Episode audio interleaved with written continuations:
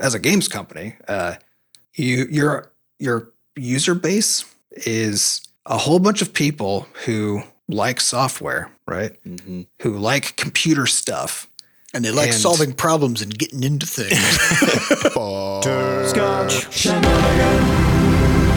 Hey, everybody, welcome to episode 353 of Coffee with Butterscotch, the game dev comedy podcast Butterscotch Shenanigans. I'm Seth, and I'm the games programmer. I'm Adam, I'm the webs programmer. I'm Sam, and I'm the art, not programmer. And this is a show where we talk about life, business, and working in the games industry. Today is March 3rd, 2022, 2020U. Before we get started, we have a warning. There's going to be profanity in this show. And we also would like to thank our supporters over at moneygrab.bscotch.net who uh, bought us some coffees. And we drank it. Keeping those gonna drink that profanity engines burning. Yeah. Uh, okay, so this episode, uh, there's a few things that we want to want to talk about um, in the games industry. I think the well, the big one is the Steam Deck is kind of, I I don't know if I would say taking the world by storm, but it is taking the world by sort of slight breeze. Mm-hmm. Uh, Some sort of squall. Yeah. So Steam Deck was announced what like a over a year ago, I think it was. Mm-hmm. Um, Yep. and it was it's a really sort of cool concept which is it's a it's a portable gaming PC that looks looks it's a Switch. It's a Nintendo Switch for your Steam games. Um, I guess what so was that old PlayStation one that they used to do, the mobile PlayStation? The PS Vita. The Vita. It's more like that, right? Because it's like big and bulky. The Uh, It's Vita much was- things don't come bigger. It's yeah, it's way bigger. Yeah. Yeah, yeah. So the the Steam Deck is quite quite heavy and quite a bit larger than the Switch, and it doesn't have detachable controllers on the side, so it doesn't have the multiplayer thing, um, and it also doesn't have a, a dock. Yeah, so you're not able to you know do the Switch thing where you can like use it as a living room console or as a portable thing. It's just it's just is the Steam Deck just is one chunk um, that is only meant for por- portable gaming. it's it's the way portable gaming was before Switch. Just now, correct. After the Switch. Yeah. So one of the reasons that this caught a lot of attention at the outset was the idea that that you've already bought a bunch of Steam games. You've already got hundreds of games in your Steam library from decades of purchasing Steam games. Uh, it would be cool if you could basically get something, you know, Game Boy like. You could take it wherever you go, s- something like a Switch, but you already have all the games. You don't need to go buy a new library of games, which actually is a very compelling pitch, right? Um, I think one of the downsides is that PC games are kind of performance intensive and require a lot of juice.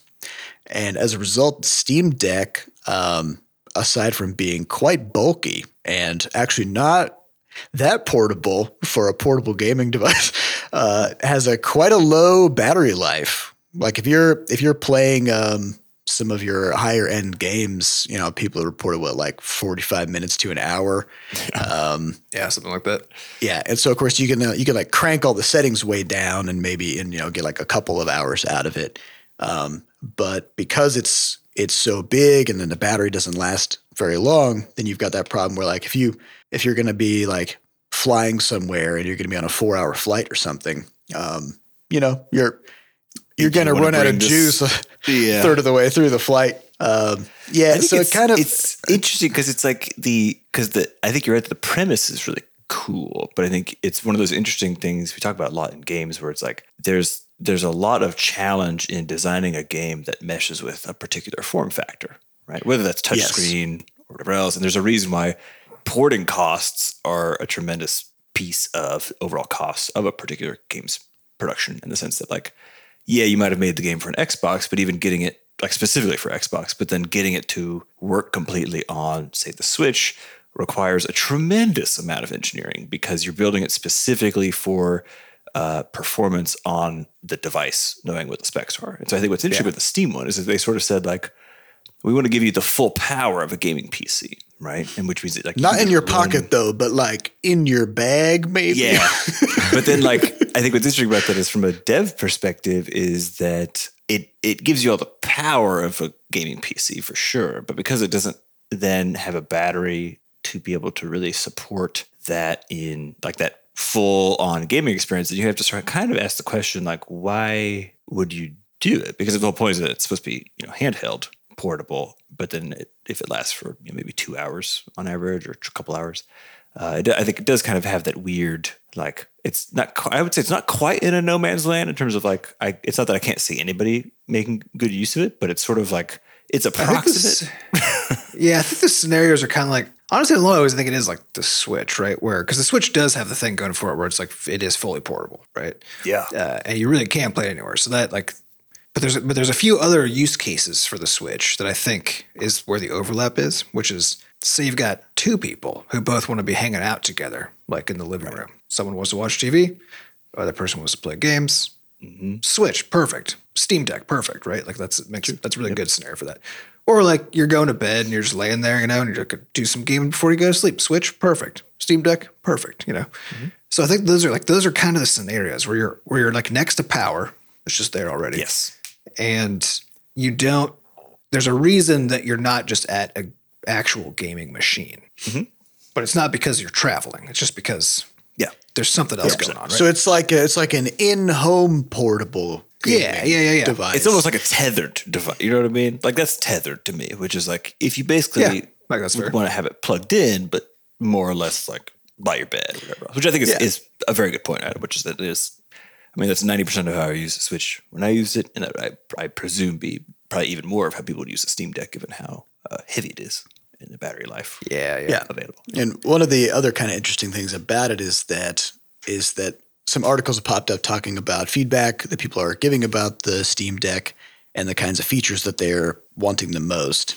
And and almost all of the features that people want come down to basically making the Steam Deck behave more like a PC because they want like much more robust uh, key remapping and keyboard support and like all these other things, right? And um, which makes sense because like they're PC games that Yeah. you're playing, and so every now and then something will happen in the game where it's like put in your name or like type a message into the chat because the game probably doesn't know that you're playing on a Steam Deck, right? Uh, it knows that you're using a controller, but it doesn't know that you don't have a keyboard Well, yeah, well, as far we- as the game we knows, know that you're on for a sure PC. because we know that there's no way for our games to find out if they're on a Steam Deck or not. So Yes. yeah, Yeah, and so this is kind of a it's something that's that we've run into in the past with our Android games because uh, Android devices will send uh, key presses like volume keys and stuff like that as as keyboard commands, um, and even like the little like some Android devices will have like a little back button or something, and that literally is it sends a backspace key command into the device. And so one of the things that we uh, found out as well is that when you hook up a Bluetooth controller, depending on the Bluetooth controller to an Android device, the controller key presses send both a controller input and a keyboard input at the same time. just trying to cover all their bases, you know. Yeah. And so we actually had to, uh, when we added controller support to our Android games, we had to remove keyboard support. Right. So that, like, if somebody is using a controller, we stop listening to keyboard presses and stuff like that. Um, and so, but we're only able to do that because we know that you're on an Android device and we know yeah, we could tell exactly what it can do. On a Steam Deck, we can't be like, oh, you're on a Steam Deck. We're going to make this game behave more appropriately, you know, for that form factor.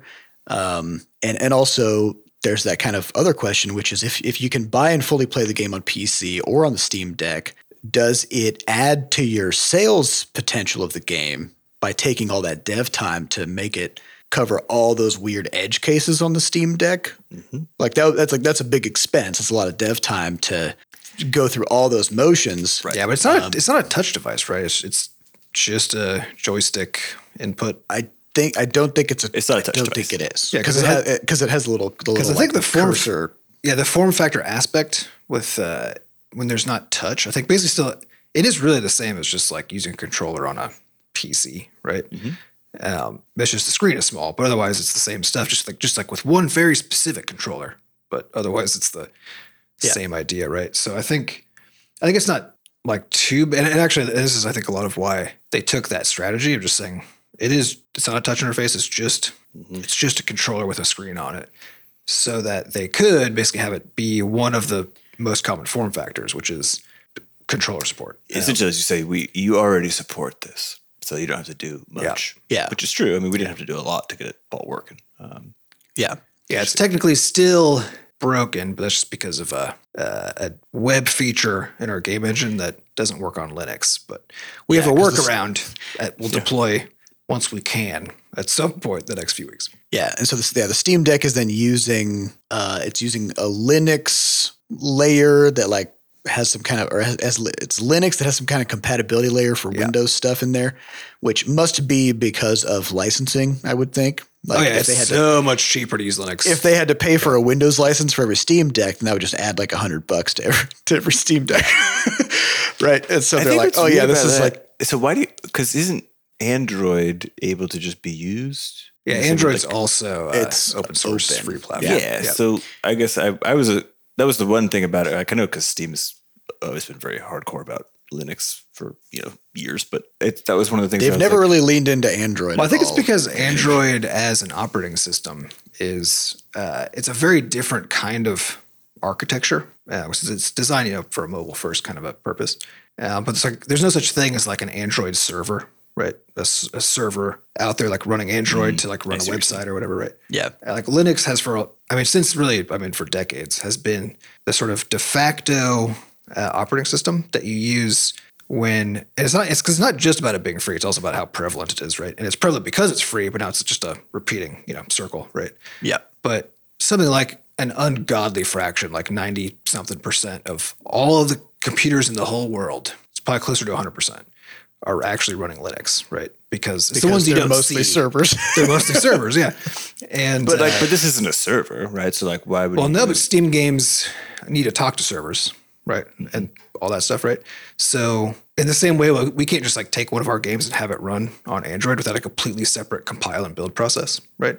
Um, and then the end result is like, okay, now I've got an Android build I can run on a device. So, so if like the, the compatibility layer that you need there currently doesn't like really exist, like you can yeah, was that different? Was that that different from getting it to run on the on Linux for the Steam Deck then, or does it just? Take Uh, the it was. Windows It would have been historically, but Steam. So, like, 'cause so, so none of these are impossible, right?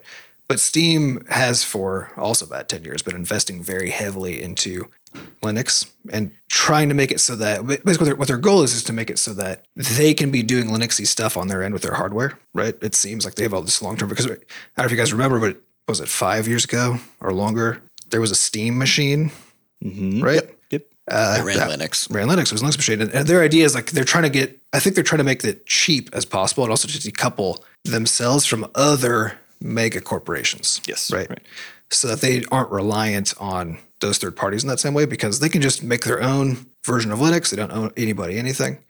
And so they've invested in making it so that their, is it like Proton? Is that the name of it? Whatever, whatever their operating system is, their Linux version, they've invested very heavily into tweaking and tuning that for gaming specifically. And then Right. So lots of driver this- support and tons of driver support, all that kind of stuff, and then adding this other layer on top, which is their compatibility stuff, and that that that too, even outside of Steam, for a long time, uh, Windows compatibility via Linux has always been a really important thing because so much of the software you need runs on Windows, right? And so the open source community has solved tons of problems related to that. Mm. And so Steam was able just to kind of come in and just say, okay, cool, we'll just like take all the stuff that's out there, focus it on our specific use case, and then just try to like solve all these problems so that so that we did it, mm. right? We just solved the Linux problem. Now it's possible. So now if we want to go sell Steam machines, just like we're selling the Steam Deck, which is just a Steam machine, right? We can sell it and everybody's games will just work. Mm-hmm. Yeah, which is, I mean, it's it's a long play, right? It is, yeah. because, because it is it is the case that you know Steam has built up their all their stuff on uh, Windows, right? Like the, the gaming PC market is is largely Windows, um, and so they have this challenge, which is they need to be able to they want to be able to migrate their their customer base. What I think is interesting about it though is that they've they've looked at this as a big um, as the constraint. So if you think about like the Nintendo Switch, like can you play your old Game Boy games on the Switch? Can you like plug them in and play them? Like you, they they've done a bunch of stuff where they've ported some of those games, some and, of the re- old Nintendo games. and resold them and- to you. and resold them. But like, it's not like buying your Switch. Just you just pull it up and you've got your GameCube games and your Wii games, you know, on there. Um, and and this has kind of historically been the case until fairly recently with all of the larger uh, console makers, where when they release a new console, it's just that's it's new now, Yep. and your old games didn't work anymore. Um, now that they're all digital, there's they're doing more to kind of allow uh, or, or assist devs in sort of migrating those games or, or updating them, right? But Valve has kind of taken this approach with all of their home console stuff is this idea that that preserving your current Steam library wholesale is the most important thing For Steam, that's true. for Steam like, it that- is, their, yeah. their whole market position is we've been here for a long time, and you have an expensive, heavily invested in library on our Mm-hmm. ser- on our service. Yeah. And if you start to be able to not play it over time, right, which just still does happen, But what I think is is interesting about it though is like there, there are actually a large number of Steam games that are also on mobile. Oh yeah. Yep. in some form, right? And so the idea though that that Valve would say like whatever we do in the console space and the portable space, it's still going to just be PC games running on Windows. And in whatever however that has to happen, that's how it's going to go. But they could have gone another direction because they they could have made an Android uh, device, right? And they could have created some kind of compatibility layers there or whatever. Because, for example, like Levelhead and Crashlands would have easily been able to just be on that device. And you don't have those licensing problems that iOS has, where like every time somebody tries to do something independently on iOS, uh, Apple, you know, kind of goes after them. Um, but on Android, you can do whatever you want. In the past, it hasn't worked because um, people ultimately go th- back to the Google Play Store. So NVIDIA released their NVIDIA Shield TV and their NVIDIA Shield um, little uh, portable thing. Uh, it was like a it was like a controller with a screen on it, basically. Um, but both of those still ended up pointing back to the Google Play Store, right? And so then NVIDIA wasn't really able to capitalize on the sale of the games for I the mean, they, thing. they didn't even have the capability to sell games, did they? Wasn't it just like a like a thin client on top of the store or something? Like that yeah, all it was like did? it was like a front page that would then like still ultimately just take you to the Google Play Store. Yeah. And so there's this problem there where different people have tried making these these inroads into into like Android gaming devices that, you know, can become a new console or a new portable or whatever. But they always had some kind of a hole in their execution that made it so that either they didn't really land properly or people didn't get it, understand what Well, I it was think, for. I, mean, I think the biggest hole is the games, which is like because the games they have to be Android games if they're going to run on Android, right? Unless somebody Yeah. invests an enormous amount of energy into trying to find a compatibility layer there. Uh, and I don't know enough details about like is that a lot harder than Linux? Is it impossible for some reason? I'm not- not really sure, but but it certainly hasn't been done yet, which means you got to do that. And that Yeah. that kind of problem is like that's hardcore, you know, computer science engineer like nerd stuff, which is very hard and very hard to maintain. But also the Android ecosystem is rapidly changing. That operating system is rapidly changing. The Linux kernel, like the the core thing, like yeah, it gets updates all the time, right?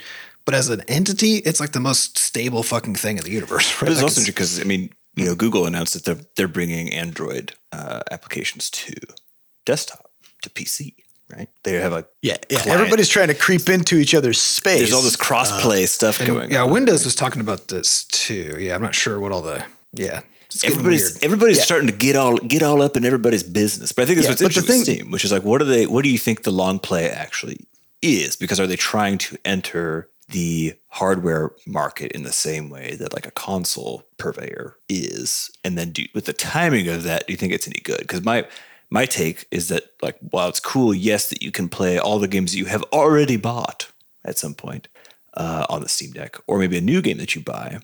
That kind of the the assumption baked in there is that your method of consuming games is still by buying them individually, which I know for myself is now literally not the case. I just Yeah, you just open up a Game Pass. play on Game Pass, and then otherwise, occasionally, if there's like a ridiculous thing that I want, then I'll just get exactly that. But I actually very like literally in the last I'd say last two years, I went from buying you know, maybe 10, 15 games a year on Steam, like one a month or so, uh, to buying probably two games a year. And usually Yeah. those are actually on a console anyway. So Well, I, and my yeah, the way that I think about this is I think this is a structural thing. This is something that we've kind of talked about in the in the past when it comes to like larger companies that have a lot at stake. Um, it's almost impossible for a large company to actually innovate in a in a new space because they always try to do things within the existing framework that they've already established and they always try to hook things back in.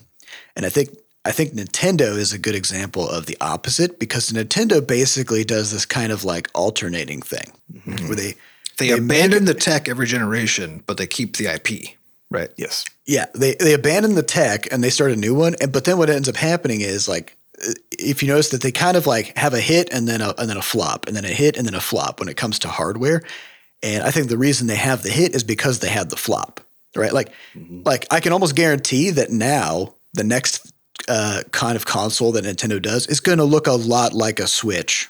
Oh yeah, they're gonna I milk think- this for all they can. Yeah, and I and I think honestly, it wouldn't surprise me if that just becomes What it what is. Nintendo makes. It, like Nintendo makes the Switch and like multiple versions of the Switch, and that's just all they're going to do going forward because it did so well that now they're they're they're stuck. Well, Right? also conceptually, So- they they they nailed it because of the they did, yeah. It's a great product, but it also means that that they're gonna they don't have any good reason to look for for new things to do. And the same thing kind of goes with with Steam. So if you think about the times that they've tried to venture into the hardware space in the past, right? They did the the Steam machine like 10 years ago or whatever. They did the Steam which- Link like Yeah, six the, years ago. The Steam Link where they're like, you can play your Steam games in your living room, but then it's like it. with 250 ms of input and video lag, and then it's just terrible. Yep. Um, and then they're like, we have this new Steam controller, and it's like the gaming PC controller for all your Steam games, and it's like, yeah, sure, it's cool, but like, it's not it's really very much- cool, but It's yeah. not. It's not really. Um, you know, it's still just like another way to interact with the stuff you already have. And then it's like, oh, now we've got the Steam Deck, which is a Steam controller with a screen on it, and you, Mm-hmm. and you can, which is what it is, uh, and you can play your Steam games for forty five minutes uh, in the bathroom, right? But they're they're not thinking, and they and I think actually. Um, I, I believe I'm pretty confident that it was. I think Gabe Newell recently said that that Steam is not looking into anything like a Game Pass or whatever. Oh, yeah. and he said that he said like, oh, if Microsoft wants to put Game Pass on Steam, we'd we'd be okay with that. Like if Yeah. they want to work with us to make some kind of connection there, but we're not going to be doing any kind of subscription service, right? I mean, Xbox so- doesn't need to. And in fact, they're because Xbox is using Game Pass to also break into the PC market more strongly uh, because the value proposition is so good. And it's also because the whole thing about like leaving your library behind on Steam, which is also because like so think about like what's happening on the PC space, right? Is everyone just trying to get Steam? Steam's whole thing is we already have all of the games and you have bought all of those games and you own them here. That's that's Steam's Yeah. whole thing, right? And so what does Epic do? They come and they say, okay, we're gonna give you literally a free game every fucking month for as far as we can tell the rest of time. I think they're still doing it.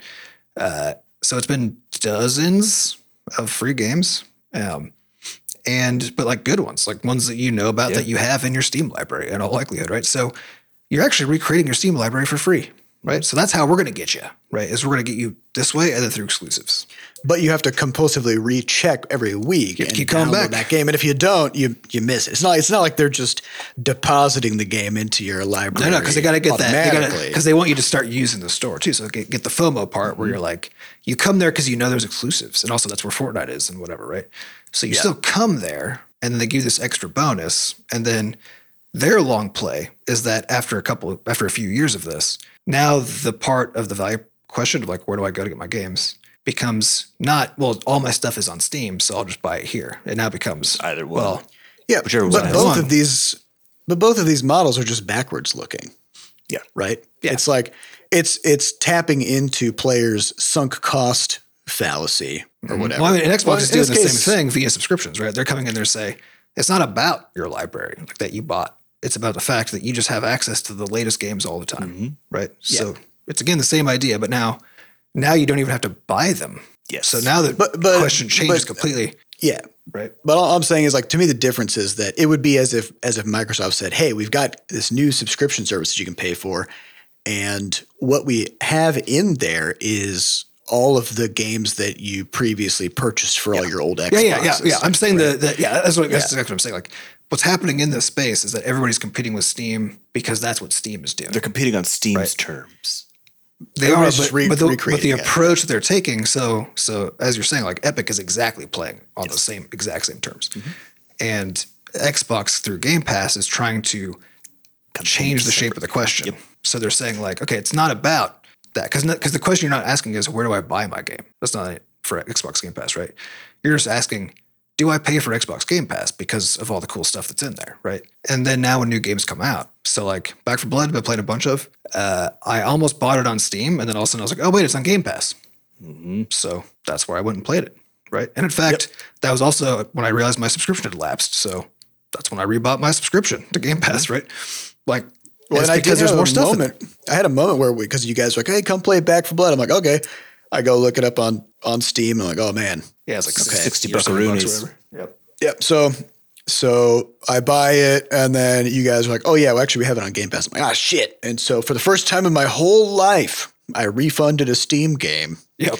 Yeah. because I already had it. But I think this, this is what I think is fascinating because I talk about this idea that you know uh, that the future is already here. It's just not distributed evenly, right? And so the point is that Yeah. that and this and also I think one of the phrases is snow melts from the edges. So the point being that people who are oftentimes deepest in uh, in these industry spaces or whatever else are the ones who are going to be uh, changing or like you're going to start seeing behavioral change a little bit at a time before it starts like really kind of cascading through the whole system. And I think this is what's so fascinating to me about Steam in particular because they they are in a power position as far as distribution goes to offer something that plays the distribution game a little bit differently, even alongside their current method. But they Well, are, especially as a privately owned company where they can do whatever they want. yes, but they're right? Like, steadfastly they can being like, really "No." innovate. Yeah, and I'm I'm just wondering how bad of an idea that's going to look like in like three It's to five. not- I think like five years time, it's going to look very different. The subscription space stuff, because like I, again, what have I been playing on my PC? Game Pass games. Game, what? Xbox Game Pass. Yeah. yeah, Yeah, you boot up the Xbox app. Yeah, well, I mean, and even just the fact that you know, probably like ninety nine percent of my gaming time is in World of Warcraft. Mm-hmm. Microsoft owns Blizzard now. I can, Yeah. I can almost guarantee that five within a five year span, the Blizzard catalog will just be something that you can just play as part of your Game Pass subscription. And they'll sell, you won't have sell WoW the expansions on top because that's their current model is mm-hmm. right. Is you come in like Back 4 Blood has like it's got a season pass, it's got all these different mm-hmm. components you can buy. Each one of those is expensive, right? But they you get to come in and play the fucking game first, right? And then then you start buying more stuff by the bells and whistles. Yeah, and So- like, and, and it's also kind of cool because one of the things that has has been a, a fun thing, but it's been hard to execute, is like getting some of my WoW gaming buddies to come play other games with me from time to time.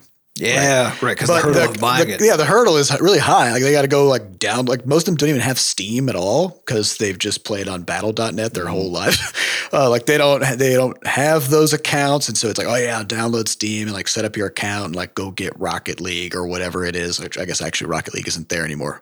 Uh, they had to go get Epic the Epic account set up and go get Rocket League over there. Um, and there's this whole you know set of hurdles you got to jump through. Well, yeah, if you're if you don't have a separate WoW subscription, you just have your Game Pass subscription and you're just booting up Game Pass to play WoW, then yeah, you could play any of the hundred whatever games that are on there. Um, and that's great for all the developers who have games on there, right? It's not as great for developers who don't have games on there. No, it's Uh, yeah. The space is changing dramatically right in front of us again for like what it looks like to be I, a I game think maker.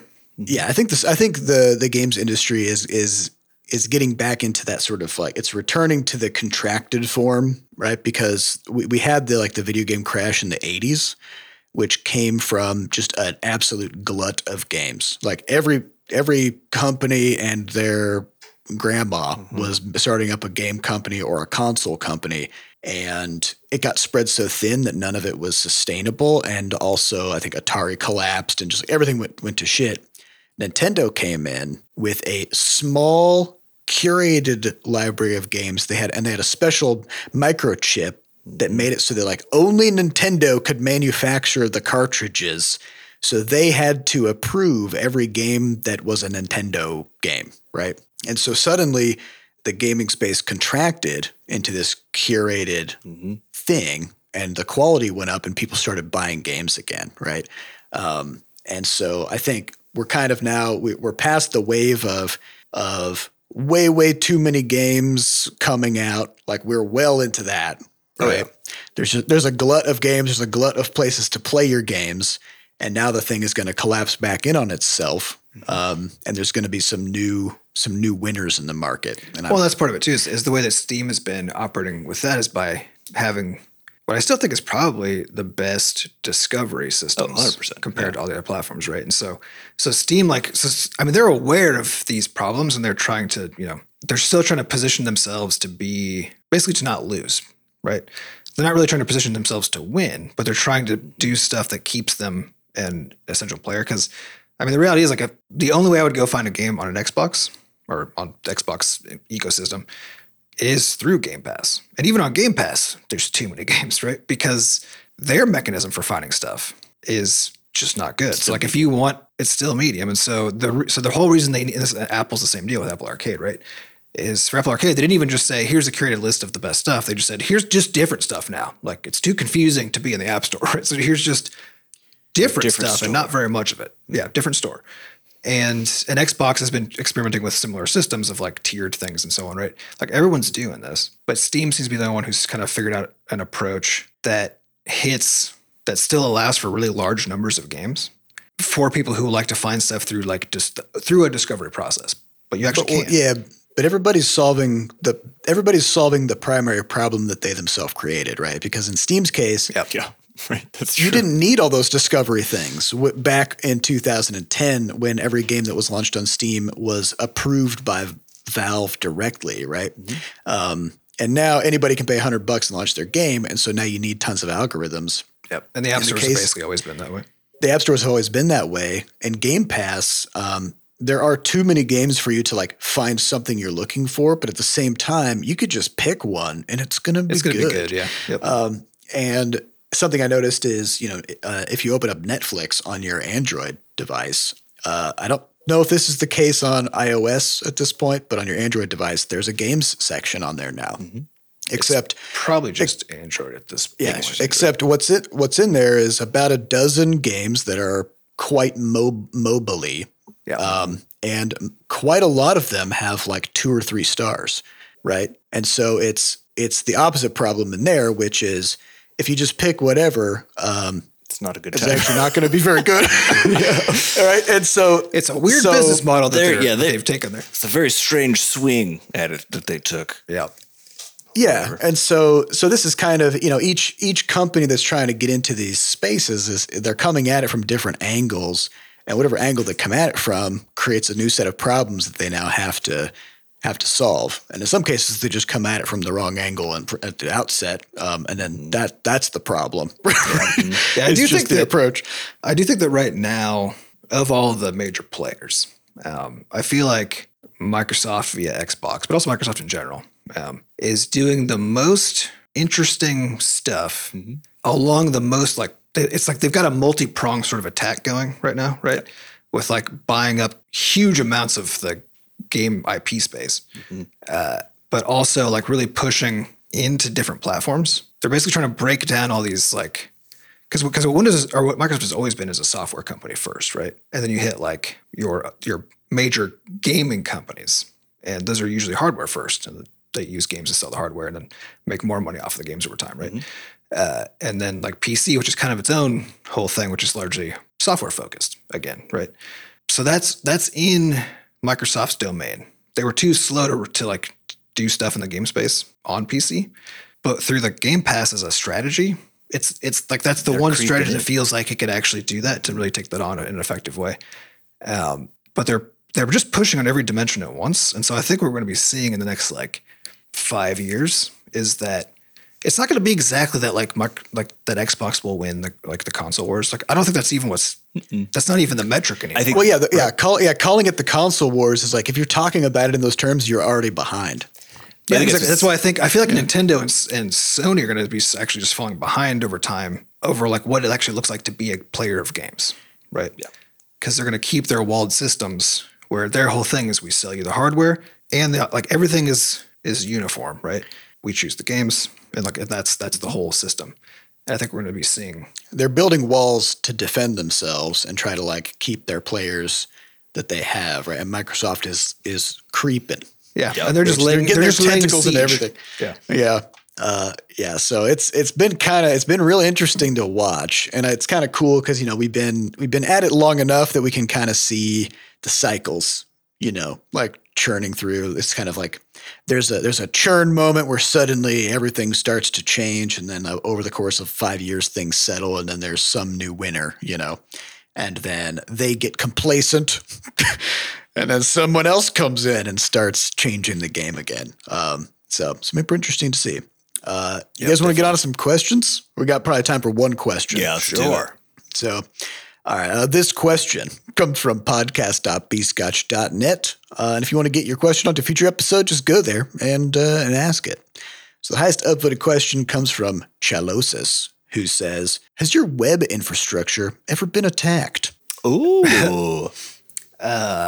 Okay, so there's it's the easy answer is like to my knowledge, not in a substantial way. Um, Has it been probed with high frequency? Yes. Uh, it's I, I've built in some features because I, I can just kind of look at what kind of traffic is coming in, you know, to our system, and uh, and just see what's coming in there. And there's lots of stuff that like is very weird. It's clearly not something that somebody clicked on a link and that you know, or or that came from our games or something.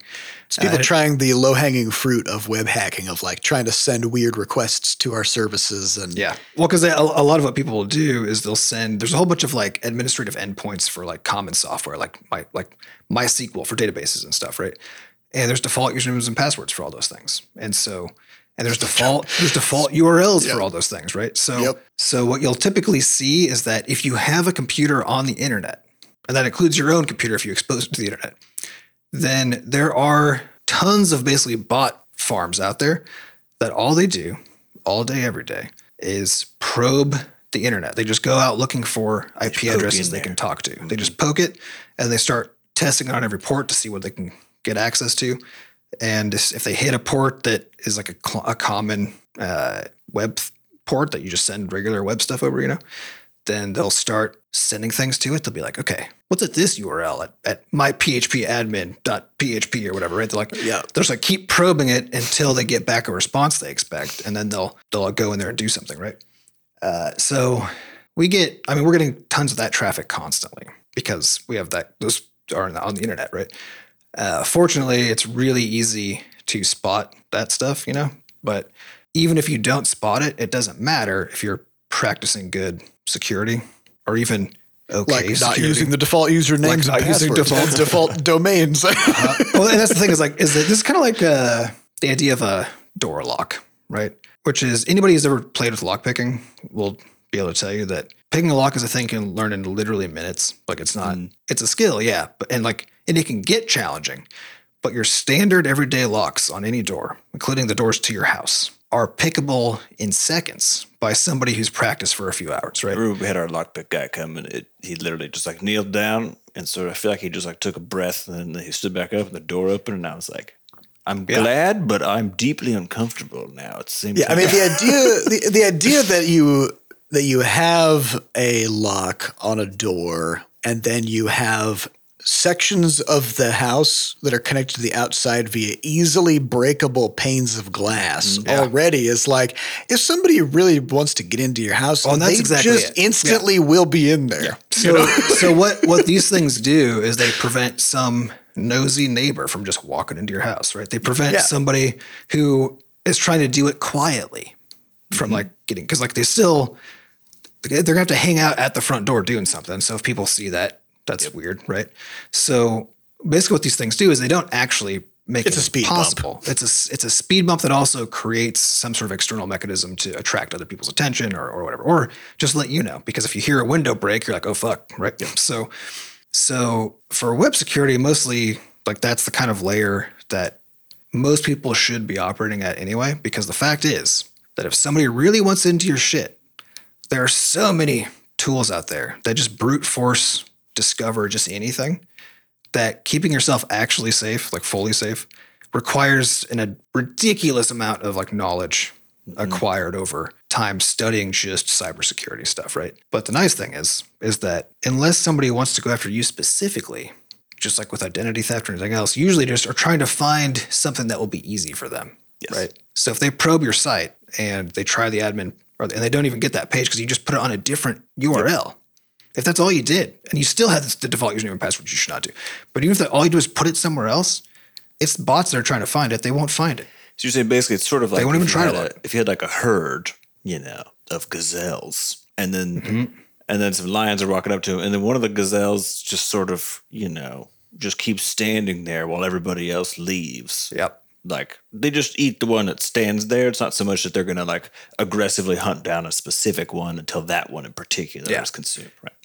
But if they wanted The lines to, are predictable. They're pretty, yeah, they are. Well, and, but they go for this. They go for the easy one, right? Yeah. It's the same idea as like like the the idea that phishing scams. You know, the emails that are someone trying to get you to click on a link or whatever. Um, the reason that so many of those are like formatted weirdly and have bad grammar and all that kind of stuff, like it's not because the person writing it doesn't like have fluent English. Although I mean, it's possible, but it's actually because that's a filter.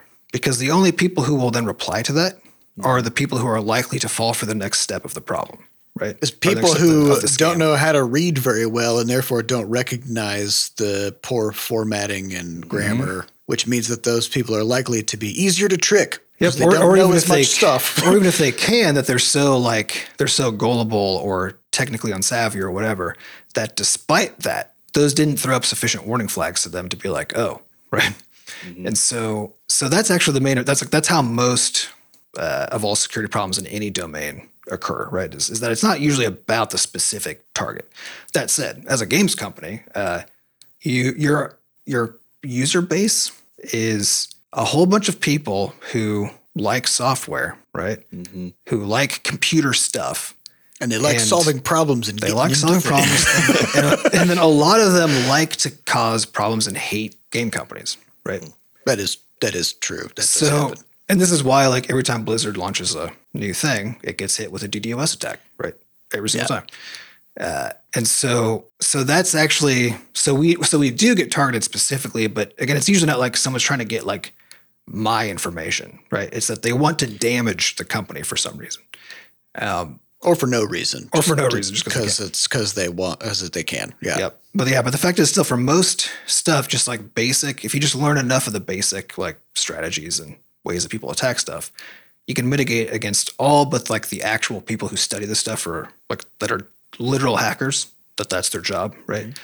Uh, those people, like, unless you have another one on your team, I mean, you can't stop it. It's not, it's Well, and the the other way to try to think about these things is is not because you like you're saying, Adam, you can't guarantee anything, right? Yep. So it's also about contingency plans. So Yeah. one of the one of the things that I always find just kind of wild is when when somebody you know has like their their laptop destroyed or something, something happens, and like, all my work was on there, yeah. right? And I think, how? Why? Why was it not in Dropbox or Google Drive or what? You know, there there are there are uh, ways to think about what could happen and then make a contingency so that if that bad thing happens, that it it may be like you'll have to buy a new. In this case, you buy a new laptop, right? But your files are still there and everything's still fine, right? Yep. So in the case of hacking, you want to think if somebody did get in here, um, what would they do? What could they do? And how do we just make it so that if they did that, that we would have some kind of a way to recover, right? Yeah, it's about minimizing the damage, right? And so that's and that's mostly about uh, diversifying where things are and how you gain entry, right? So, uh, but it's also what matters a lot is what you're storing. And so when when I first started designing Bscotch ID a million years ago, I knew especially at that time, I did not have enough knowledge to be confident that I was like really protecting the data because I didn't know yet what kinds of attacks people could even do, you know? And so my core defensive strategy was to not have data that It mattered. Wouldn't matter that much if it got taken, right? Which we still, Which we still do. We still so the only personal information that we have on people, like when they set up, set up for accounts, is email address, which is even optional actually if you go through certain consoles and stuff, mm-hmm. And then your unique identifiers from other platforms, uh, and and that's it. So We don't So know your name. We don't know your birthday. We don't know. We don't, yeah. We don't know anything. So even know. if somebody does get the emails, like if somebody breaks into our stuff and, and pulls all the email addresses out of it, right?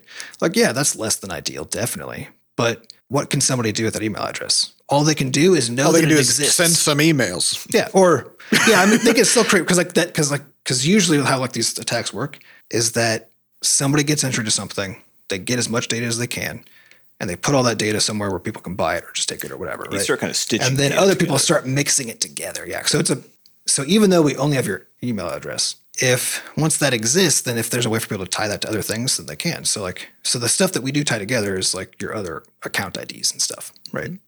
So that's the information that somebody can gather if they like get into our system, which is you know there's no like unless you just have no data at all, then it's always still less than ideal, right? If somebody gets in there. But the core defensive strategy is to say, okay, I don't want to be the entity responsible if somebody gets a hold of our player data for the fact that somebody gets their identity stolen, mm-hmm. right? And so strategy one is to not have enough have data that would allow that to happen. So, and we're just that's we're going to keep going with that route. And then strategy two is to continually learn and improve security practices so that it just becomes less and less likely, or I guess it'll require a more and more sophisticated person who specifically wants to get into our system to be able to actually do it. I mean, I, I remember speaking with somebody. I, I won't say who and I won't say what game, but this was probably maybe like seven or eight years ago. Um, and they were working at a, a larger mobile studio working on um, a racing game. And it was it was out and it was a live game, so it was you know making money hand over fist with all these uh, uh, in-app purchases and microtransactions and stuff. But their strategy was to really push people for Facebook sign in. Yeah. And once somebody signed in with Facebook, then the company would start harvesting every bit of information they could Yep. about you so that they could infer how old are you? What's your probable income level? How many kids do you have? What race and gender are you? All these different things. And then they they were con- continuously crunching numbers, uh, tying purchases of stuff in the game to all those different personal factors, and then they were making it so that the ga- yeah, so that so that the game would basically be like, oh yeah, if you're from this country, you're more likely to really be interested in this kind of a car. So we're gonna make sure that we show you that car, right? Um, because we think you're more likely to buy it. But for their for their what they call whales, right? Which is, but they're big spenders, and so most of the money in the mobile game space um, comes from a very small fraction of players who play games. But it's not just because a small fraction pay for it at all, because it's like free with IPs. It's because within Although that that, is also true. that's also true. But then within that, there's a small fraction of those people who actually pay. It's like the one percent of the one percent. Yeah, they literally buy like a thousand times as much stuff as somebody else who buys stuff, right? yeah. And so these, like that group of people in any in any big free to play game, uh, spend so much money that they, as a group, also become people that if they if the company has the data and it's not illegal or it's sufficiently gray or they feel like they won't get caught, then they can ju- they'll just go look at individual people and be like, yeah, They'll they'll look just build at exactly your specifically Yeah. for people without them necessarily knowing, which is Yeah. Oh yeah, Steve, who who spends a thousand bucks a month on our game, made some comment on Facebook the other day about how he's really pumped about whatever new you know car from this mm-hmm. company. Let's make one that looks like that And sell it for 500 bucks. Specifically pointed at his account. You know, um, because if you've got a team to do that, you know that's that's easy money, right? it's easy to make assets, right? Yeah. Yeah, but of course now you're you're just you're you're storing just god just mountains of personal data just for the sake of like selling pixel cars, right? And it's like you're you're you're creating such a huge amount of risk and exposure for people um, for for what? Yeah. You well, and the, and the trick is is that you're not you're creating risk for other people because at least in the United States we have such poor privacy laws. Um, outside of healthcare, I mean, I even mean, there, it's privacy laws? well, that's exactly it. Is we don't like you can literally just do anything with people's data. Yeah. And uh, and it, it you know and we're it's been adding layers very slowly and very begrudgingly, but um, it's now mostly being done state by state, which is also fucking annoying as a person who has to like manage it. but um, it's uh, yeah, it's just this slow process where you're just al- you're, just, you're allowed to do just anything, and that's is also why you know you hear the news about like Facebook saying, "Oh, we're going to pull out of all of Europe or this particular European country or whatever because they're they added this new privacy thing that we're that we're butting up against because we're literally like We're the, whole we're in the business of selling your data. we're in the That's our whole business of having all your data and selling it uh, and looking at it right? Um, and so so that's why they're, they're they're literally willing to pull out of entire countries or entire blocks of countries right uh, and drop all of that because the ability to just have whatever data they want and do whatever they want with it is so valuable That's their business. I mean, that That's is their their business, business model. model. yeah so they're Without it, sitting they on don't that have a business model. yeah, so they're just sitting on that treasure trove, right, of all of that information. Um, and so, which is also to say, the best way to protect yourself is to not give that information to any service, to any service. Even like if you can get it, like if the bank tells you anything in the form is optional, don't fucking fill it out. Yep. Just don't fill any of it out. If you ever confront an optional field in any system in your whole life, don't even touch it. And the ones that are required, ask, is this really required? You know? Because like, 'cause the thing is, give nobody some knows. fake info. You know, throw them off the scent. Which actually, I, that is something I do. Is I populate fake biographical data for most services that I use. Um, so only my email address and name are definitely correct. You know, Uh, And then you don't know who this person is. You've got all sorts of aliases, backstories. so yeah, be be careful with your data. But yeah, I mean, our, our ultimate strategy then is is don't store anything Wh- wherever we can get away with it. Um, and what we do store, plans. have it encrypted at rest. Put it use use best practices. You know, for our app our scale, and uh, you know that's that's it. But it is. I will say it is fun to like because I have in the analytics that come out of our uh, web traffic that tells like how many endpoints are getting like how many URLs are getting hit, where are people going, that kind of stuff. since that's where I can see every request. Um, not the details. I I scramble all that so I can't like see personal stuff. But like I can see what URLs are getting hit and I can see some details what's coming in. And because so many of those requests, like I was saying earlier, are like they're just identifiable as somebody probing, that I can also just look at I can look at those and be like, where's all the probing coming from? You know, like how is this how is this coming in and what are they doing? And it's it is actually really fun to just go explore that, like those logs and see because you actually learn about other software because they're they're probing like known vulnerabilities in certain popular software, right? And so Ah, yeah. yeah, so you, you actually can kind of see what it is you maybe don't want to use because you can see this is the stuff that people are really trying to attack all the time. Yeah. Yeah, It's pretty fun. That's pretty interesting. All right. Well, that's all the time we have for this week. Thanks for the question. I would like to thank our producers, Fat Bard and Jen Coster, for putting the podcast together. And thanks to our community moderators who keep our Discord running. To get more involved in the Butterscotch community, just go to podcast.bscotch.net, where we have links to the Discord, a way for you to donate, and links to the archives. Thank you all for listening, and we'll see you next week. Goodbye. Bye.